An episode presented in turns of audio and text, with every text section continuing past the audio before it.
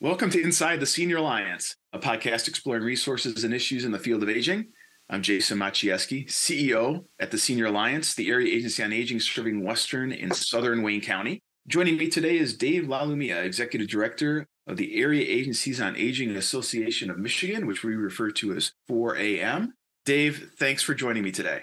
Thanks, Jason. Happy to be here. Today, we want to cover what has happened with the fiscal year 2024 budget here in the state of Michigan, specifically for older adults and caregivers and services that we provide as an area agency on aging and a MI Choice waiver agent. And the state budget process really occurs over, you know, a five or six month period of time, Dave. And it starts with the governor in early February delivering her budget message and her proposed budget and there are consensus revenue estimating conferences that occur where Treasury and the fiscal agencies get a consensus on what the revenue is going to be in the upcoming fiscal year for the state. And that feeds the appropriations process in the two chambers of the state legislature, which hold hearings in March and April. And then in May, typically the process really gets going where the chambers are passing budget bills as they're being reported up from subcommittees and through the appropriations committee and they get into conference committees where they negotiate the final deal. And so we've been through that whole process here now in 2023 for fiscal year 2024, which starts on October 1st. And we now have a budget.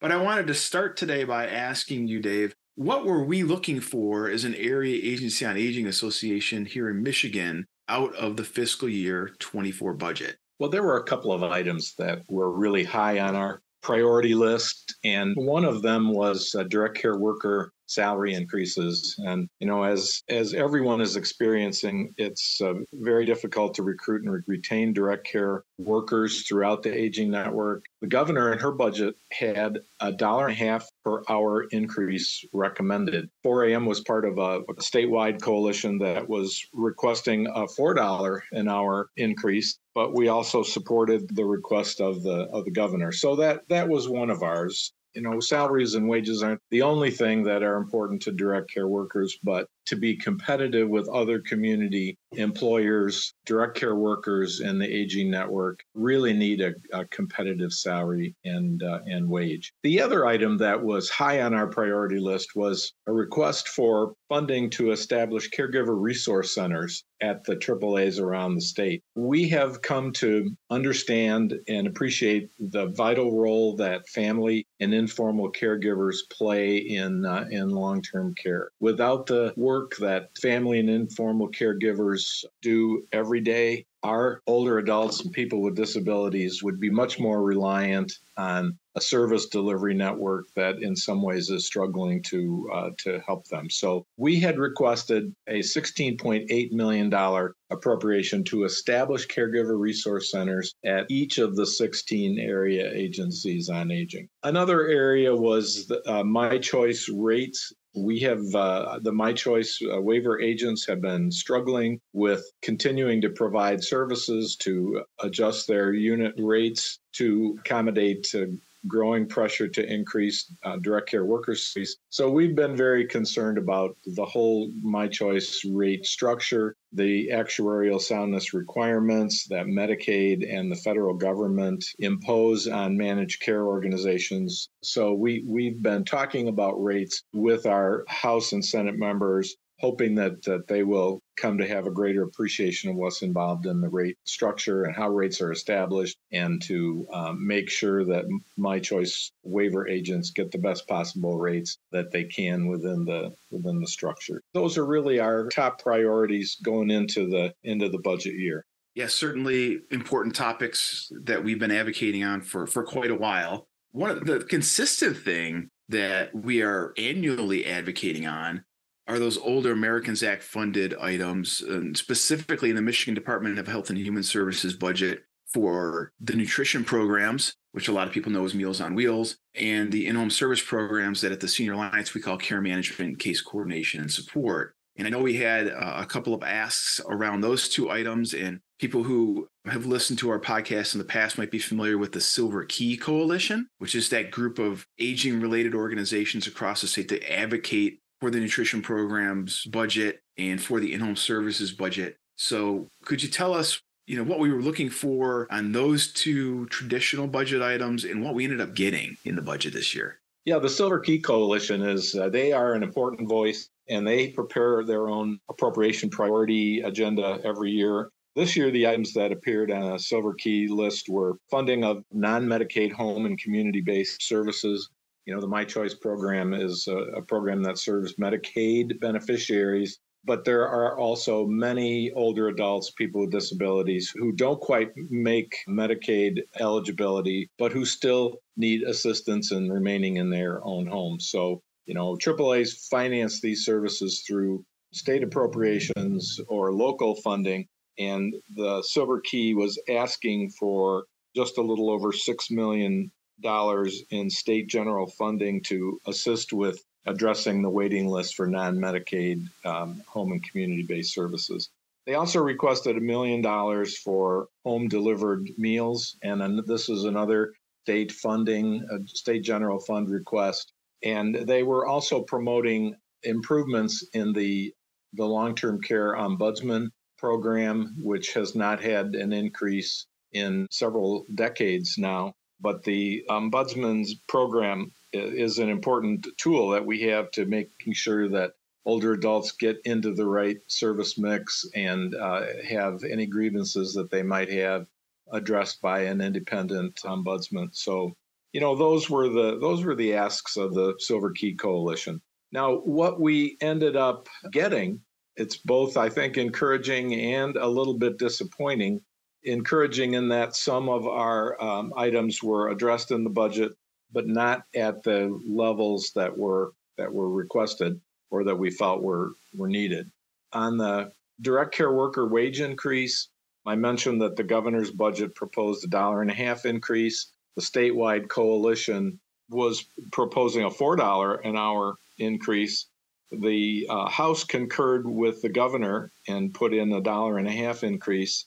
The Senate was much lower at a 65 cent an hour increase. And the final decision made on direct care worker increases was an 85 cent an hour pay increase. So something again something in there for uh, to acknowledge the fact that direct care worker support is uh, important but not uh, what was asked for or requested, and certainly far short of what's needed to make sure that the aging network remains uh, competitive. On the caregiver resource centers, we had asked for $16.8 million. The Senate had put in 9.4 million, and the House did not include this item in their budget. And the conference committee, the final decision on the budget was to add $5 million for caregiver support services across the AAA network. These funds would be distributed to AAAs based on their interstate funding formula. I think it's important that this need was recognized and that there was an appropriation for it, but certainly short of what had been asked for. Another item that appeared in the budget was a million dollars in uh, funding for nutrition services or Meals on Wheels while this was an ask of the Silver Key Coalition, the million dollars that was put in was one time funding. It was federal one time ARPA funding. I think it, this will be a challenge to AAAs to spend this money on nutrition services and knowing that it's not going to be there necessarily in the coming uh, fiscal year, FY25. So on uh, home and community based services, this was one of those uh, asks of the Silver Key Coalition. They had requested 6.4 million. The final amount in the budget was state funding, but it was $658,000. This will be put to good use across uh, the network, but it was certainly far short of what is needed to address all the waiting lists around the state. It's about, it ended up being about 10% of what was uh, asked for. So those were the, I think, the major highlights of the budget. There was a an MDHHS a, a departmental request for federal funding to take advantage of the home and community-based services incentive program, which was part of the federal legislation, and that was included in part of the budget that was uh, actually an FY 2023 supplemental. So uh, this is uh, good news for our state uh, partners, and they will intend to address some direct care worker uh, training issues. It's possible that they will address some caregiver resource center uh, issues with that funding. but it was included as a part of the, the supplemental. Yeah, I think that when you look back at the budget that we just passed here in Michigan, we got partial appropriations on just about everything we were looking for. We were looking for increases in a lot of different budget lines, and we got partial increases. So while a little bit of progress has been made, we haven't gotten to the point where we're actually reaching the goal of eliminating wait lists and fully being able to build out a caregiver resource center network. So we still got some work to do ahead of us on those fronts. And just to maybe illustrate why we put so much effort into advocating for these things, I'll pick out that in home services line item, that care management program, the one that we got just over $600,000 in additional funding for when we were looking for more like 9 million. We've got about 1,100 people on that program at the Senior Alliance that participate in that. And the wait list is just as big. So there's an incredible demand for people to receive those kind of community living supports and services that enable them to remain living in their homes. And it's funded through these appropriations in the state budget. So that's why we're this year we were looking for that additional 9 million and we're grateful to get the amount that we got, but it's not going to be enough to eliminate those wait lists right now. But I, I do want to turn to MI Choice, the MI Choice Medicaid waiver program. We are continually advocating for rate increases there as well. It's a little bit different than the Older Americans Act programs because A, it's Medicaid, and then B, it's a capitative system. So we get a set amount of money for um, what are called slots, in essence, people that get enrolled into the program. And then we have to manage that over the course of the year. And we have been trying to keep pace with inflation and keep pace with the cost of delivering those services and building the direct care workforce and all the things that are involved there. But the budget isn't necessarily the final step in setting the rate for the MI Choice program. So could you maybe illustrate for us what the, the final pieces of setting that rate for fiscal year 24 are going to be? The rate setting process is it's quite complex. And as you mentioned, MI Choice waiver agents are uh, they are capitated. A capitated rate is set, and uh, we uh, AAA's and waiver agents are considered managed care organizations by the federal government, so they have to meet uh, federal requirements for rate setting. And those federal requirements include an actuarial analysis and a requirement that any rate that's set for a Medicaid managed care organization be actuarially sound and certified by a competent and, and qualified actuary. So the state has retained an actuarial firm.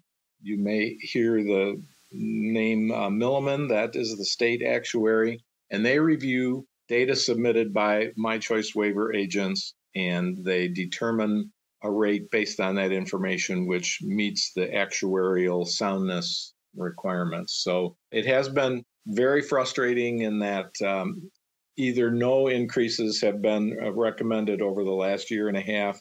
In some cases, there were rate reductions recommended at a time when the pace of inflation across the country in every category has been precedent setting. You know, the when the budget is passed, they they put a kind of a placeholder number in the budget, which is their estimate about what the rate increase might be. But the actual rate increase is determined by the state actuary and has to be certified according to generally accepted accounting and actuarial principles to be an accurate rate. So we have the budget now. There's money in there for a rate increase uh, across the board, not only for MI Choice, but for Medicaid health plans, for for the MI Health Link program and, and other Medicaid programs. But we'll know what the rate will be exactly when the uh, Milliman firm finishes its uh, analysis of the MI Choice waiver data and, and puts a rate out there. And that will be sometime in the next um, month, usually in late July or, uh, or early August. Thanks for that overview. It, it, can be a bit of a complicated issue when you begin to talk about how MI Choice is funded. But at the end of the day, for us, these are all critical programs, whether it's the MI Choice waiver, whether it's care management, nutrition programs, they're all helping us reach our mission of assisting people to remain living in the community in the homes where they, they want to be. So uh, we appreciate your work at the state association on behalf of the 16 AAAs as well. But if we want to engage advocates going forward. We certainly have a lot of issues that we need to keep addressing and keep talking to the state legislature about. what can an advocate do to help support our advocacy on these issues? Well, I think there's a couple of things. And um, first, I, I, would like to just underscore something that you said before, and that is that a number of our priority issues actually a, a large number of our priority issues were addressed in some way. And to me, that says that we did get a message out there, and people, uh, legislators, and, and departmental staff heard the request. They got the message. They were aware of what was being asked for. You know, were those areas addressed adequately in the budget process? Not really. But I think it, to me, it's encouraging that so many of our issues did get some attention in the budget process. Uh, moving forward, I think we have to continue our advocacy on all of these issues. I think our momentum will continue uh, to build on some of them, and we may have some greater success next year and in, and in years to come. But you know, what can we do now that the budget process is over? The legislature has adjourned for the summer.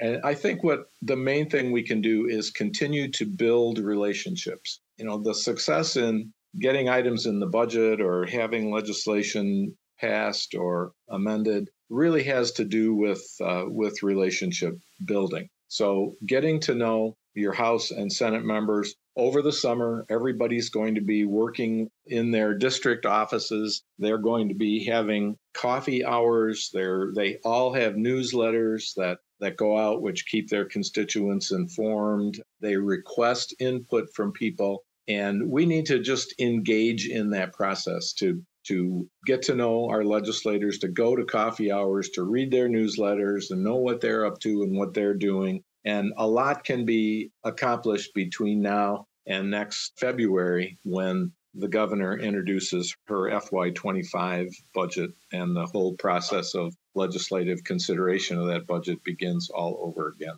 Great. Thanks for those tips as well on, on how to advocate and the importance of it. As we wrap up today, I want to shout out one of our colleagues, Pam Curtis, who's the CEO at the Muskegon Area Agency on Aging. Over there, she is going to be taking over as president of the board of directors for our national association, US Aging, this coming Sunday here in uh, mid July. And she's going to serve as president of that important association and just, I think, shows the strength of the air agencies on aging here in Michigan. Is we have one of our own uh, taking the leadership role at our national association for the next year. So that's a really big feather in our cap, I think, here in Michigan. And congratulations to Pam. But Dave, I want to uh, thank you again for taking the time to join us here today on Inside the Senior Alliance. Thank you, Jason. If you have questions about services or programs the Senior Alliance offers, you can call us at 734 722 2830 or email us at info at thesenioralliance.org. Information about our agency or the programs and services we offer can be found on our website at www.thesenioralliance.org. On Facebook, we can be located by searching for The Senior Alliance. And finally, our Twitter handle is at AAA1C. I'm Jason Maciejewski. Thank you for listening to this episode of Inside the Senior Alliance. Inside the Senior Alliance is a production of the Senior Alliance and Blazing Kiss Media.